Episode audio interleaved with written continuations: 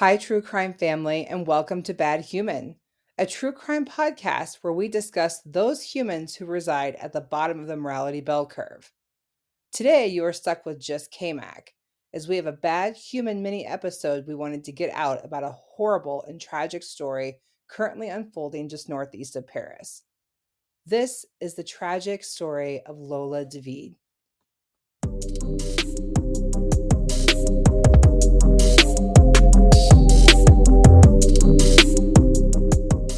Before we start, I want to make very clear that there is a warning for graphic detail of child abuse in this story.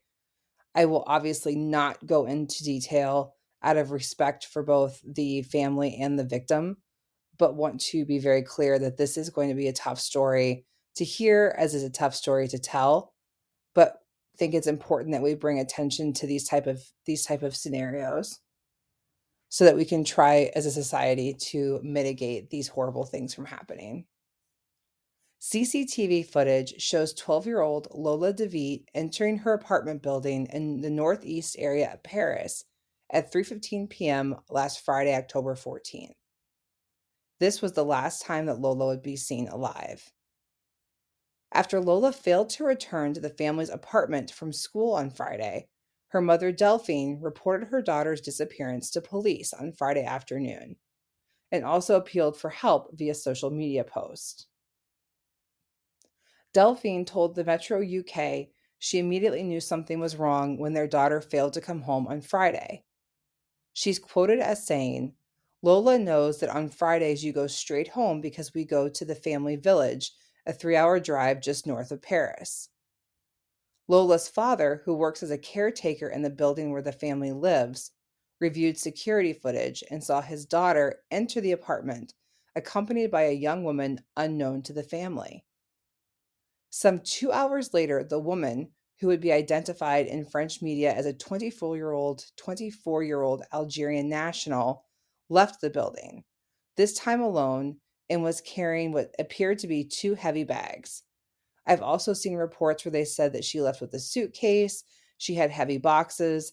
Regardless, after entering the apartment two hours prior with Lola, she left alone with two heavy box like objects in tow.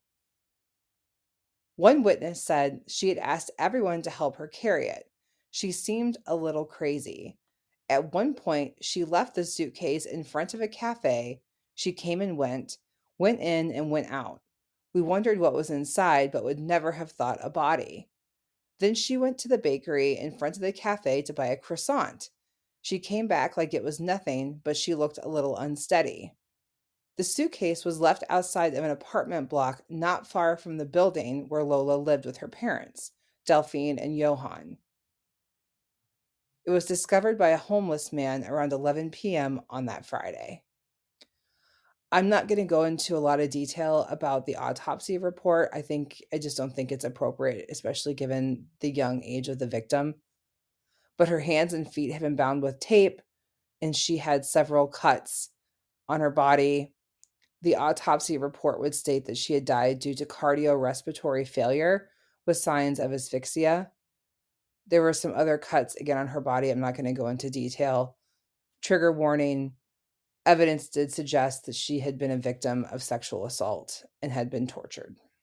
Authorities also cited there had been post it notes found on her left foot with the numbers zero and one written. Other reports have said that those numbers were actually imprinted into her body. On Saturday, police arrested a 24 year old woman identified only as, I think it's Dahbia B. I'm not sure if I'm saying that right. Also, don't really care. Also arrested was her sister, who was 26 years old, and four other men. This happened between Friday and Saturday. Eventually, the 26 year old woman, her sister, and three of the four men would be released. The suspect um, was indicted on Monday in connection with the grisly killing of young Lola. A second suspect, a 43 year old man, had admitted to driving the suspect along with the two suitcases and a plastic box to his home. She allegedly stayed for two hours before leaving with all of her luggage and heading back to Lola's apartment building, where Lola's remains would later be found by a homeless man. The suspect made contradictory statements to police, first admitting and then denying certain accusations.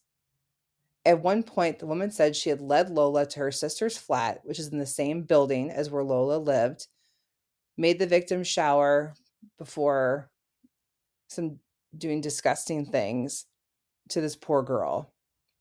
When shown photos of Lola's remains, the suspect reportedly told authorities, It does not make me hot or cold.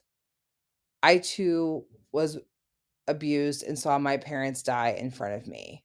Authorities have not yet revealed a motive, but have said that the woman is psychologically unstable.